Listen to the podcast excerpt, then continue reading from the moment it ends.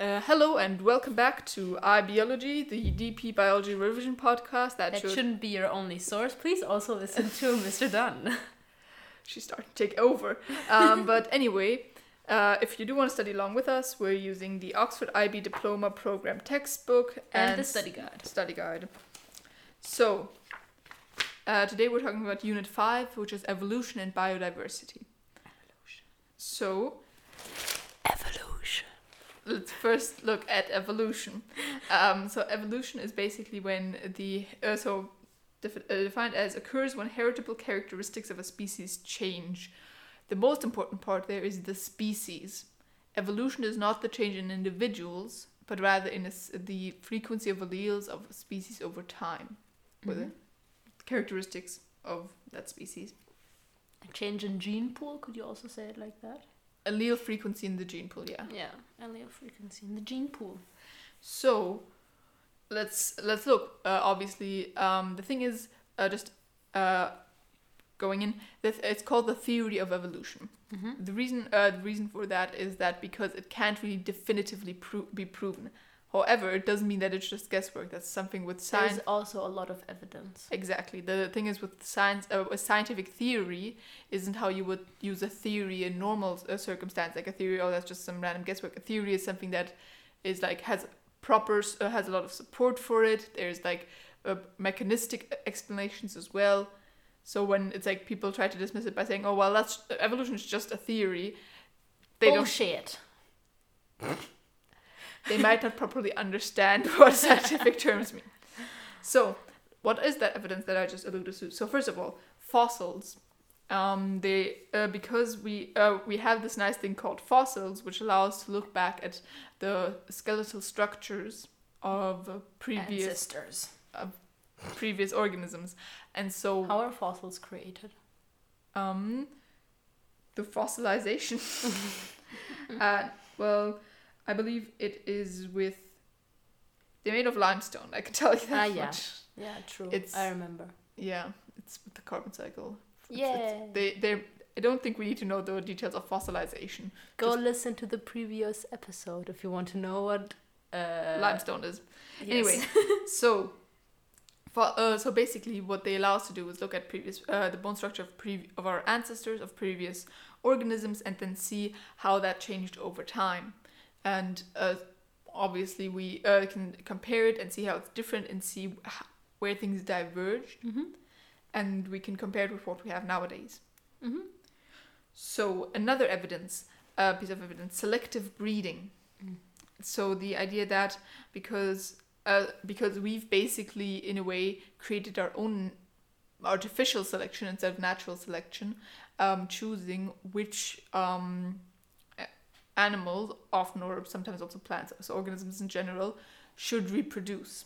So for Yeah, example, like especially if you want one characteristic in an Exactly. animal to so appear more frequently. It's it's it's most common in domestication. So, for example, if you want uh, sheep to uh, if you want sheep that produce a lot of wool because you want to shear it and sell that wool, then you would take the, uh, then if you have a bunch of sheep, you would take those that produce the most wool, breed them together, and then with their offspring, and then with again if you have the next generation, again take those with the most uh, wool until eventually you get to the point uh, where we are now where sheep produce so much wool that they have to be sheared like naturally before we domesticate uh, before we domesticated them and selectively bred them they didn't need to be sheared it's just something that we've enforced on them basically Yay. so Humans are bad for nature. um Pendactyl limbs. uh, yes that's the next uh, that's another thing um also so basically in conclusion you can see that um, by creating a pressure on the um, population to exhibit certain characteristics it shows the um, it, it shows the way that the selection can occur Mm-hmm. so uh, homologous structures that's the next thing you're talking about with pendactyl, pendactyl limbs basically homologous structures they're um, a part of what's called adaptive radiation it shows similarities in structures What, what are homologous limbs? Hom- homologous structures they're basically um, limbs uh, so for example limbs or structures in our body that are built similarly to other species other organisms but are used for different purposes Ah, so the fin, so the bone structure in the fin, for example, of Is some of a porpoise. yeah is- of a, a fish thingy, No, well, not a fish. a mammal like a whale or whatever, and then the bone structure in our hand in, of humans. They're like exactly. Similar structures. Uh, it's important that you don't confuse with fish and things like that because that uh, there's also something called analogous structures. Ah, yeah. Analogous structures they're similar and they're used for the same function, but they're li- uh, but they have differences in structure that mean that they're likely not um, from Didn't the, you just say they're similar in structure? that uh, they they look similar. Ah. Maybe so. For example, wings in general are large and have a uh, are large, thin, have a large area. Mm-hmm. But for example, the wings of a, an insect and the wings of a bat, they're very much different because, Ah, yeah. and so those would be analogous structures. Because they were, uh, need the same purpose, they evolved separately Mm-hmm. into that. Mhm. Meanwhile, homologous, they it's adaptive radiation, so they radiate away from like one center that used to. While hom- homologous structures don't confirm it, um, it is something that fits very well into the theory, and Of it would be and it would be difficult to explain otherwise. Mm-hmm. So, uh, speciation, we talked about this a bit in our uh, in the Unit Ten episode. Um, basically, it's that through evolution, different populations of the same species um, adapt away from another so far as that they're not s- the same species anymore. Mm-hmm. Um, so that might happen through uh, temporal, behavioral, or um, temporal or geographical isolation. Mm-hmm. So if they're uh, unable to interbreed, then they'll evolve. Then they might evolve into different species, and that is called speciation. Oh, nice. Mm-hmm. So uh, one uh, so one evidence uh, one another piece of evidence is from patterns of variation. So uh, the famous one is with the Galapagos finches. So what Darwin originally looked at when he was um, looking at evidence for evolution and came up with this theory um, is that on the different islands, the, the Galapagos uh, finches had different beaks Mm-hmm. um, dependent on what kind of food that they were eating on those islands. So what, So the bigger the beaks, the easier it was to eat the harder seeds, Like, and yeah, the for example. smaller beaks were able to eat the smaller seeds. Yes, smaller, like with softer shells. Mm-hmm. Um, so let's. Uh, so this is just some basic groundwork for evolution, but Ah, now yeah, but you need to finish that idea. Basically, what led to the theory of evolution was that uh, different temperatures cause different beak types to be carried on to the next generation. that's what we're talking about right now. Natural Ah. selection. That's But you brought up the the finch. Uh, well, yeah. It's the idea that because of the different, uh, uh, because of the different beaks, when they had beaks that were better adapted to the food, then they were more likely to obtain food, survive, and go on to reproduce, causing that to become the dominant um, Mhm. beak. And when the weather changed, the different other other type. yeah that's um i mean yeah so natural selection what's the idea behind that also it's uh, also there's a difference between yeah there's something that we've seen more recently with i believe it was like el nino and Mhm. uh, La Nina. exactly that um and it uh, that end up causing us to see it in real time um versus The so beak changing. exactly and for what i was bringing up there was darwin's original observations Ah, okay. Mm-hmm. So again, natural selection. Um, there's different things that we uh, need. There's variation, overproduction of offspring, and um, so and the pressure to To and change. yeah and and so yeah and then variation, overproduction of offspring, and the idea uh, and a pressure limited resources. Right? Mhm. That's how you'd say it. Mhm. Um, so uh, variation um, is can come can come usually from mutation, meiosis, and sexual reproduction because those ca- uh, those will cause variation. Mutations change the um, Alleles. alleles or just the genes in general, Mhm. not necessarily even the alleles. Meiosis recombi- um, meiosis causes the random splitting, and recombination uh, occurs then th- thus through sexual reproduction. Mm-hmm. So uh, this means that now we have variation in the environment, which can then be used. Uh, so when we, so the overproduction of offspring is the idea that there is more offspring than there are resources, Mm-hmm. meaning that only some can survive. Survival of the fittest. Yes, specifically the ones that fit best to the environment. Mm-hmm. So, the idea is that the uh, uh, ones that fit best to the environment, they're going to survive. Meanwhile, the ones that don't will die. And those that survive are able to reproduce, bring off offs- uh, bring offspring, and those characteristics that help them survive will then be in the next generation. Yeah. And their children will have that, and then they will again uh, see which one is works the best, which one is able to survive, so on and so on and so on. Meaning that in the end, um, gradual evolution may happen because um, the natural selection keeps on picking the best characteristics. Mm-hmm. It is important to note that this is not an intentional process. Like no, uh, the the animals themselves don't say, okay, um, because this has happened, we're going to mutate in this way. Mm-hmm. Instead, it's just that because this happened, the ones that have been mutated in this way take it. Mm-hmm.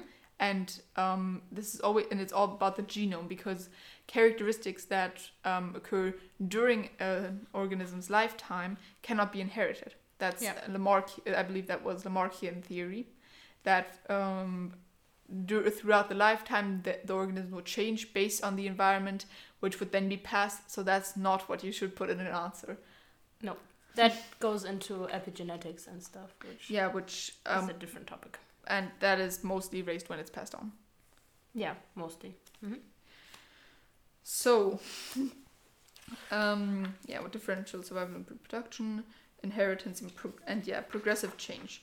Um, again, the Galapagos finches, we just mentioned that. So with the El Nino event, um, with El ep- Nino being like a very hot uh, temperature, and La Nina being And- cold temperatures and El Nino also being very heavy rain, and heavy rain. Yeah. uh, which co- uh, and that caused um, the availability of certain foods to change, causing Mhm. the beak sizes to change in response to it. mm-hmm. So that's uh, another example of seeing natural selection just happen. Um, another uh, one is antibiotic resistance. Now, um, bacteria are very good for studying natural selection because they have a very short life cycle. They can replicate quickly, but they also have um, they can also receive plasmids, meaning that they can more quickly exchange DNA as well. Mm-hmm. And um, we can kill a lot of them very quickly. Which meaning that there is a large uh, evolutionary pressure. So, Mm-hmm. for uh, uh, so if you have a population with no antibiotic resistance bacteria, uh, they might get uh, they might either get some plasmids from another population, or they might uh, accidentally get some by, via mutation. Then, if there's uh, some in there, the moment that we use antibiotics on them or use them incompletely, the ones with the resistance will survive. Mm-hmm. And those will then go on to populate, meaning that there's going to be more resistance, and that Yay. resistance will pass on through uh, evolution. Which is a big problem for us humans. Exactly. It's the um, so antibiotic resistance. It can appear, um, for example, if people don't completely use their antibiotics. It can uh, it can occur through overuse of antibiotics. So antibiotics being prescribed too often because the more we use antibiotics, the more we will be selecting for those antibiotic resistant bacteria. Mm-hmm. Obviously, they're still important, and you should still use them when they are actually needed. But use them completely and for to the final end Yeah. and shit. So the and also for example in animal agriculture, they also uh, because of the way that animals are kept, um, antibiotics are used to try and prevent anything too severe happening uh, uh, to them or zoonotic diseases to spread, causing a bunch of antibiotics just go into animal agriculture as well, again increasing the risk of antibiotic resistance. Mm-hmm. So um, another example that you need to know again when you answer a question about evolution, it's very good to bring up an example. Um, or I believe they've even straight up asked about um, ex- explain give two examples of um, evolution and uh, in response to an environmental change. And in that case, make sure to pick an example where the environmental change happened within our lifetime. Because, for example, the original observations uh, with Darwin's finches or the idea of giraffes growing taller necks uh, in order to reach the leaves on Mhm. trees better, we don't have concrete evidence for that. We can only speculate because that was in the past. But it's something where we have another like concrete. This happened now. Um, is the uh, peppered moths. Mm-hmm. So specifically melanism. Um, it's the idea that some peppered moths uh, will be uh, black, so because of melanism. Mm-hmm. And when originally it was better for peppered moths to be paler because that way they could be able to blend in with the natural lichens on the trees. Mhm. Lichens being like moss type thing. Um, but then when the uh, when industry hit and the soot killed off the lichens and blackened the branches, Mm-hmm. um, the peppered moths were better disguised when they were black because during the day they would rest on these trees, and so when there's suddenly a pale moth, and uh, the bird will be able to pick it out more easily if it's on a black tree. Because it wasn't uh, camouflaged as well. exactly, and so we uh, and so we saw a rise in melanism in moths due to the evolutionary pressure of being Okay. killed by birds. Yay. Mm-hmm. So I believe that's um, unless is there anything that I've missed that wasn't the study guide because I think I I've mean. Yeah, okay, now now we okay, that was it for um evolution. So time to go on to the classification of biodiversity. So, uh, first let's talk about the binomial system. Binomial nomen- binomial nomenclature. It's the idea that we can describe an uh, we can describe any organisms by its genus and its species. The genus is capitalized, the species is lowercase. If you're typing it on a computer, italicize them. Mhm. Um, and this is uh, this was done so that we could have an international standard for how we're naming them. Yeah.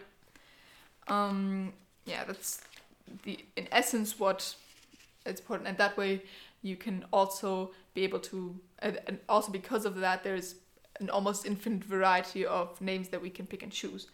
However, that's not all that is. That the binomial system is usually what we use because um, citing its entire taxa would be What are tags? taxa are the different uh, brackets of them. so for of the uh, of the ordering and sorting of um, species of animals.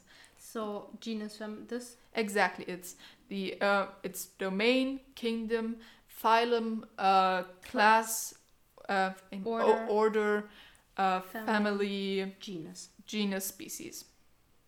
Going from bigger to smaller right there. Yes, uh, obviously it's good to have um, uh, it's it's good to have a mnemonic device for this. So for the commonly used one is Dear King Philip came over for good soup. Mm-hmm. Yeah, which uh, obviously you can also make your own one, um, but yeah. The uh, so the so there are three domains. So that the domain is the biggest one. Mm-hmm. Um, there's bacteria, archaea, and eukaryota. You asked uh, last uh, week what are last week yesterday what uh, archaea are, Mm-hmm. and uh, basically they're one of the three main domains. And what is an example for archaea? Um, we don't need to know any. That, that- that's the thing. They used to be split into. We used to just have prokaryote and eukaryote, but prokaryotes were so broad that they were then split in bacteria and archaea. Okay. So on page 261 of the textbook, you can see a comparis- uh, comparison table between bacteria, archaea, and eukaryotes.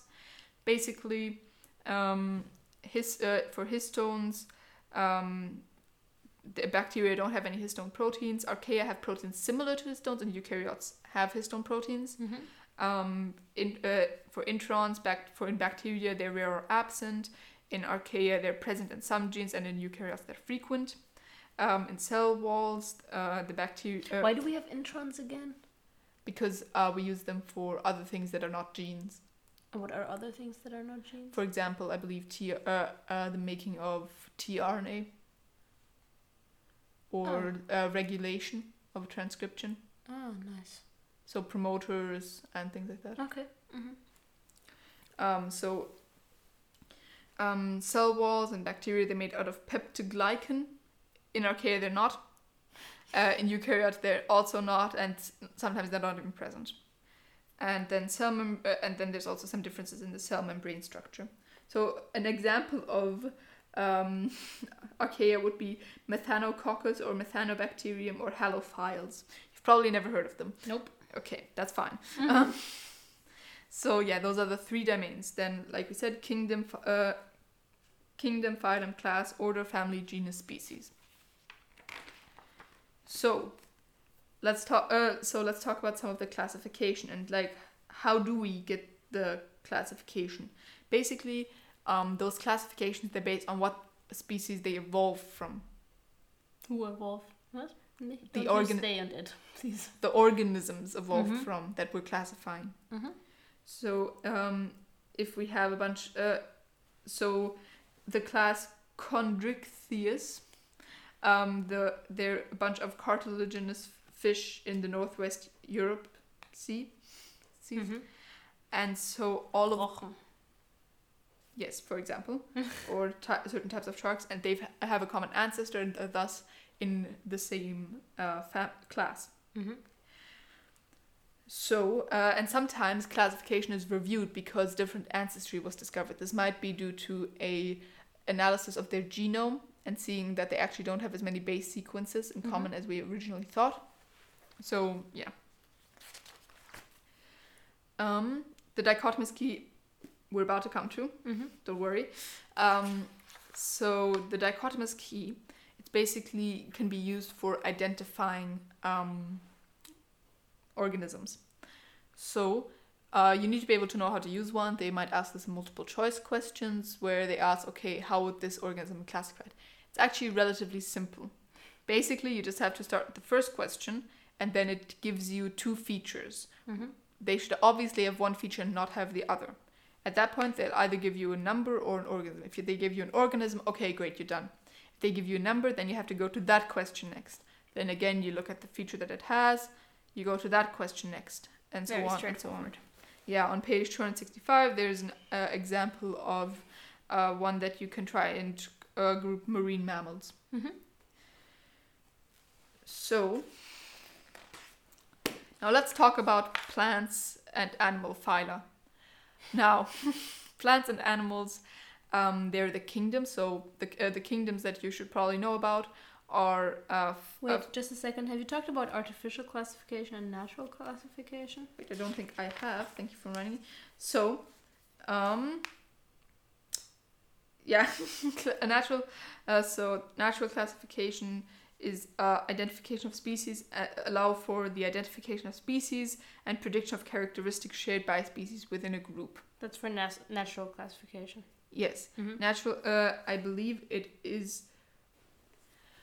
So artificial. Uh, so natural classification is what I just mentioned with the dividing them up by their genome and by their common ancestors. Dividing species up. Yes. Mm-hmm. Meanwhile, artificial um, classification is if we just look at what they have.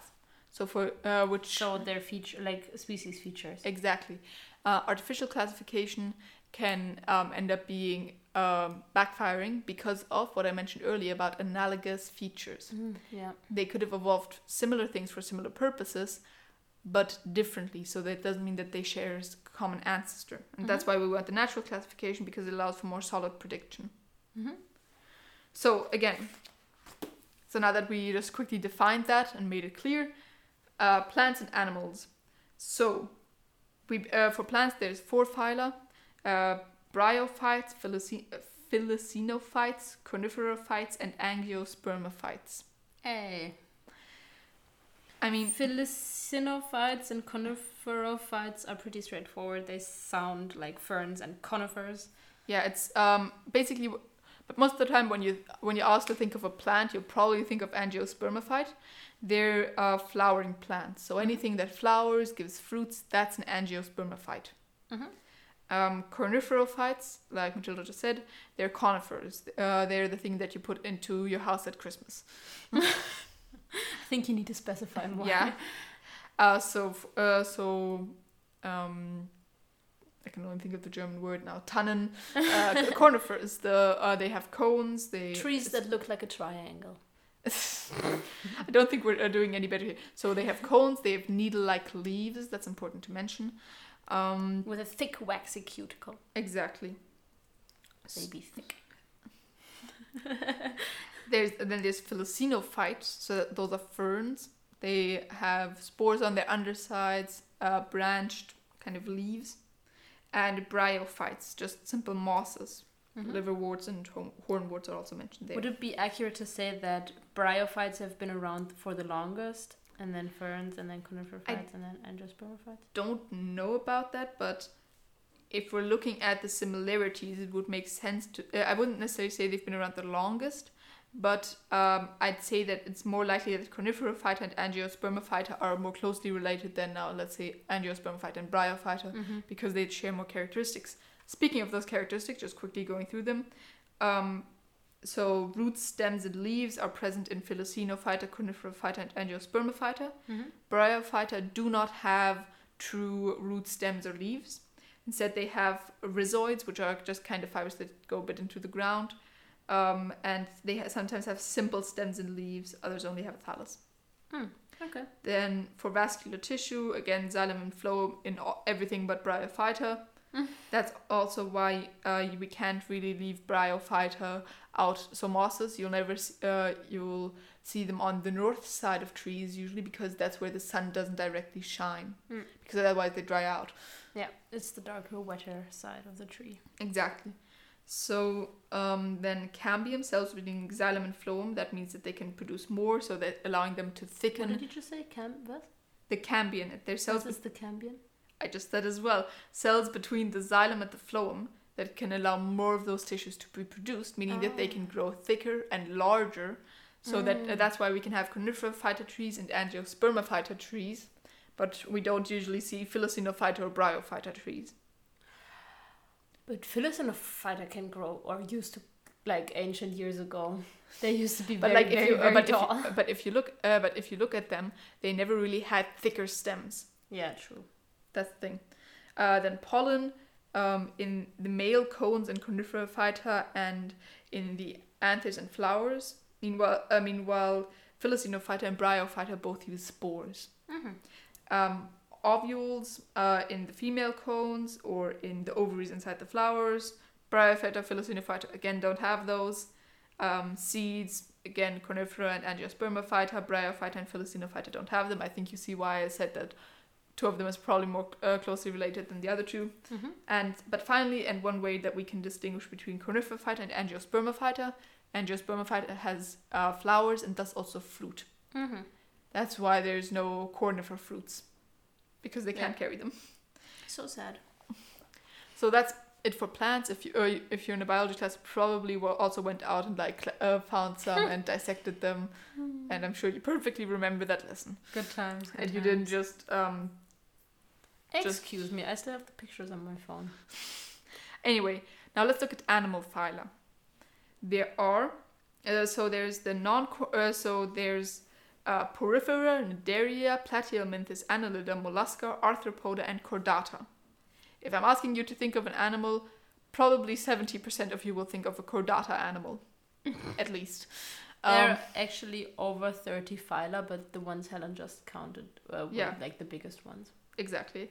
Um, yeah, they, uh, so, um, yeah, there's the six uh, six non-chordates that we need to, and chordata chordate meaning a backbone. Mm-hmm.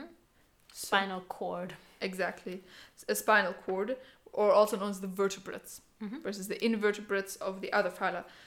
Let's quickly go through the phyla. First of all, porifera. Um, they're sponges. They don't have a mouth, uh, so you should know of them in terms of mouth and anus, symmetry, and skeleton at least. Mm-hmm. So porifera, they don't have a mouth or anus, no symmetry at all. They just grow where they want, and they have um, internal spicules, so skeletal needles. They also have a lot of pores, that uh, meaning that they're filter feeders. So they Because they don't have a mouth or an anus. exactly. So then uh, porifera, you can think of it. Uh, you can try and remember it using pores, like porifera. Mm-hmm. Uh, then cnidaria.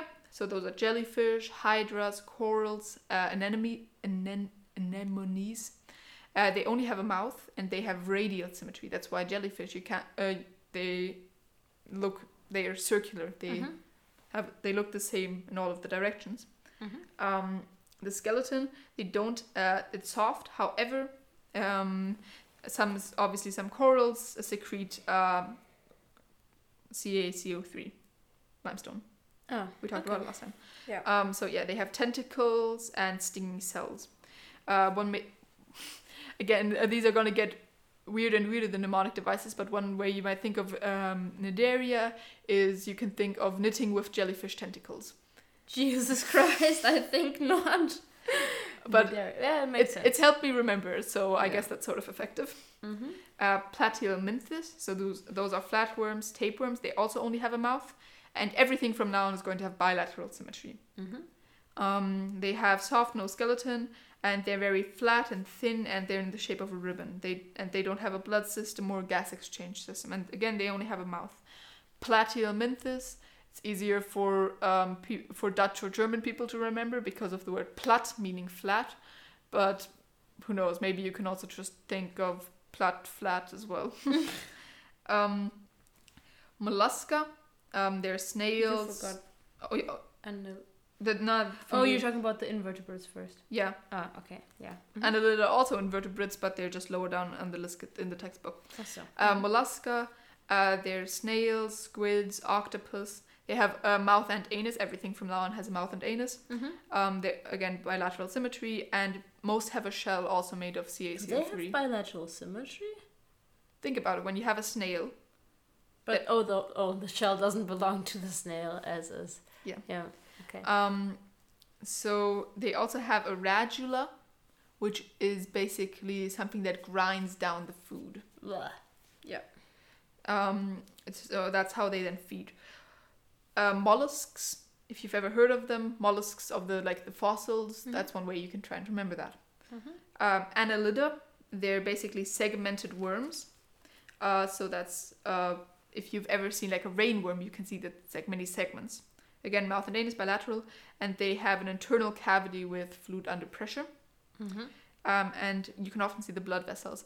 Annelida, the way that I remember it, it's a bit weird, but um, annelida, it's all uh, equally sized syllables, Oh. almost as if the word itself is segmented. Mm-hmm. Nice. Thus, the segmented worms. And then finally, the, large, uh, uh, the largest phylum of all, and the last invertebrate phylum we need to know, uh, Arthropoda. So they're inse- insects, arachnids, crustaceans, and myriapods. Mm-hmm. So um, mouth and anus, uh, bilateral, and they have an external uh, skeleton made out of chitin. Nice. And also they have segmented bodies and legs and appendages uh, with joints between the sections. Basically, um, arthropods. You've probably already heard of that term.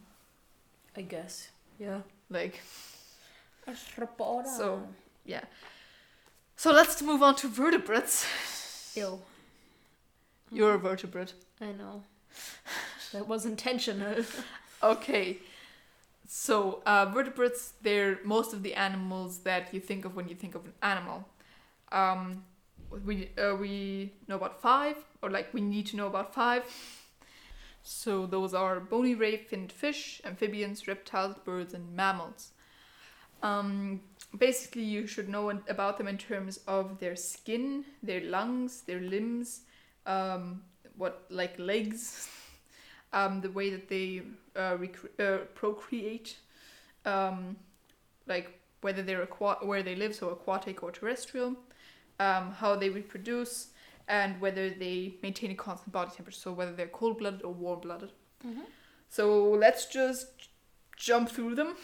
So uh, these ones are a bit easier to memorize because you should have more experience with them. Um, fish, they have scales, they have gills, um, they have no limbs, fins supported by rays. They have um, egg, uh, they have eggs and sperm for external fertilization. They remain in water throughout their life. They have a swim bladder that, um, yeah, um, And and what? A swim bladder. yeah, that, that way they can control how buoyant they are. Oh, that's so. Wait. So they. Wait. So. They can control where they go in water, up or down. Uh, uh, no, but then where's the urine? They also in their bladder. So if they Remember- pee more, they float. First of all, you can have two different types of bladder, and Oh. second of all, a lot of uh, aquatic life. Remember, they secrete ammonia. They don't secrete urea. Okay. But that, but that's unit eleven, um, and they do not maintain a constant body temperature. Mm-hmm. So amphibians, uh, they have a soft, mo- uh, moist skin Ew. that water and gases can pass through. Uh, they have simple lungs, so and moist skin for gas exchange. They are tetrapods, so they What have four limbs. Oh, yeah. Um, so and then when they're an adult, they have four legs, obviously not in the larval stage, and they also have external fertilization. Um, so frogs and shit. Yes. Uh, so they have a, a larger a larval stage that lives in water, and then the adult usually lives on land, though still near water. Often. Uh, and the eggs are pr- coated in a protective jelly, uh, and they also don't maintain a. Co- they're also cold blooded. They don't Mhm. maintain a constant body temperature. Nice. Reptiles, impermeable skin covered in scales of keratin. Um, then they have uh, lungs with a lot of folding, so they have a lot, large surface area to respire. Mhm. Again, pen, again tetrapods. For they have most species have four legs. Snakes don't, um, and they have internal fertilization. Uh, they have sh- soft, soft-shelled eggs that Mhm. were again internally fertilized, and they also have teeth of all one type. Oh, okay. That's something you need to know whether they have teeth and what type of teeth they have. Do frogs have teeth? No. No. Ew. Okay. and they also but they're also cold-blooded Huh. birds uh, they have uh, skin and feathers made of keratin um, they have Skin made of keratin. no skin with feathers the Ah. feathers are made of keratin Okay. um, the lungs have parabronchial tubes and, and ventilated using air sacs uh, again tetrapods two legs two wings this time um, and again internal fertilization this time hard-shelled eggs um, and they have a beak but no teeth but they're the first ones that actually are warm-blooded and maintain a constant body temperature Mhm.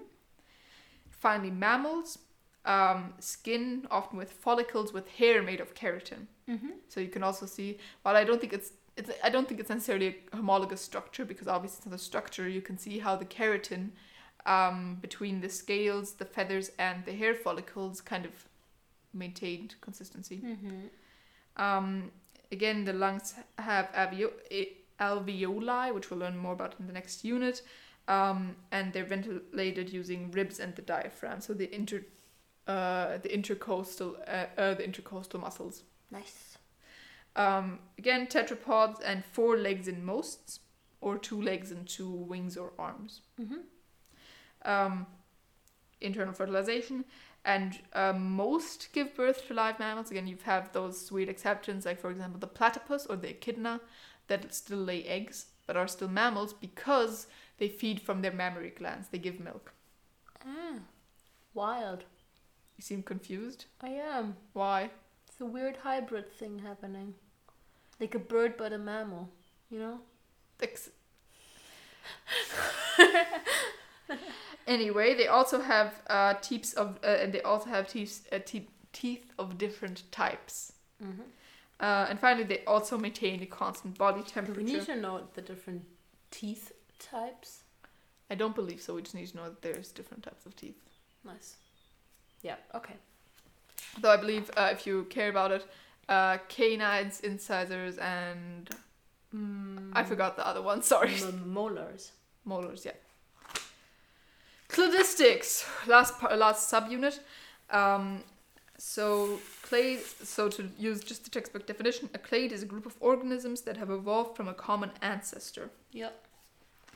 Um, basically, yeah, the analogous and homologous traits. We could we talked about that, and uh, with a, a clade, you might uh, see the way uh, you might kind of see it almost a branching tree diagram, and you can see at what point they split off because the y the x axis will usually be um, ye- like millions of years that they split off from a Mhm. common ancestor. Oh, yeah. Um. So you can uh, f- find um, and also what's important to know is that um, it doesn't matter like on where on the y-axis they are in Mhm. terms. Uh, rather, it just matters when they last split off. Mm-hmm. So when you look on page two hundred seventy-one, um, if you uh, it shows. Uh, diff- uh, it also even specifies different ethnicities and when they split off Mm-hmm. uh, and compare and also shows in the same clade it also uh, shows things uh, uh, it shows like a few apes uh, and when you look at that clade again page 271 uh, you, uh, you might think uh, you might see okay african is closer to the chimpanzee but actually if you then go back on the x-axis humans and chimpanzee they split off at the same time, and then humans split off further down the line. So it doesn't matter. They all uh, all the humans are the same uh, level of removed from the chimpanzee. Oh yeah. It's also on page 70 of the study guide. Um, so yeah, then cladograms. So they're also uh, they're a different type of tree diagram. So um, yeah, the other thing I believe the cladograms they basically they allow us to sort them uh, by their characteristics. Sort the species. Exactly. Mhm. Um, so um, there's uh, it can also show a, ta- a taxonomic group relationship, Mm-hmm. and you might have to uh, put um, labels on there. Like I've seen that before, asked, um, asking you to put a label of like what what identifying feature would you put here that splits the, these two groups off. Mm-hmm. Mm-hmm. Um, yeah, so uh, maybe you can uh, maybe you can try and look at a cladogram and see, okay, what would I say here in order to say, okay, this is this path has it, this path doesn't. Mm-hmm. Um, again, reclassification. So, uh, clad- uh, so because we sort these cladistics by th- their genome sequence nowadays, because that's just way more reliable, it has caused reclassification uh, when we realized that oh wait, this doesn't match what we thought that it did. Wild. And I believe that's it That is it indeed. for Unit Five. And then uh, next episode, we're definitely splitting that up into several episodes. Mhm. uh, Unit 6 Human Physiology. Um, but until then, then being tomorrow, goodbye. Mm. Bye.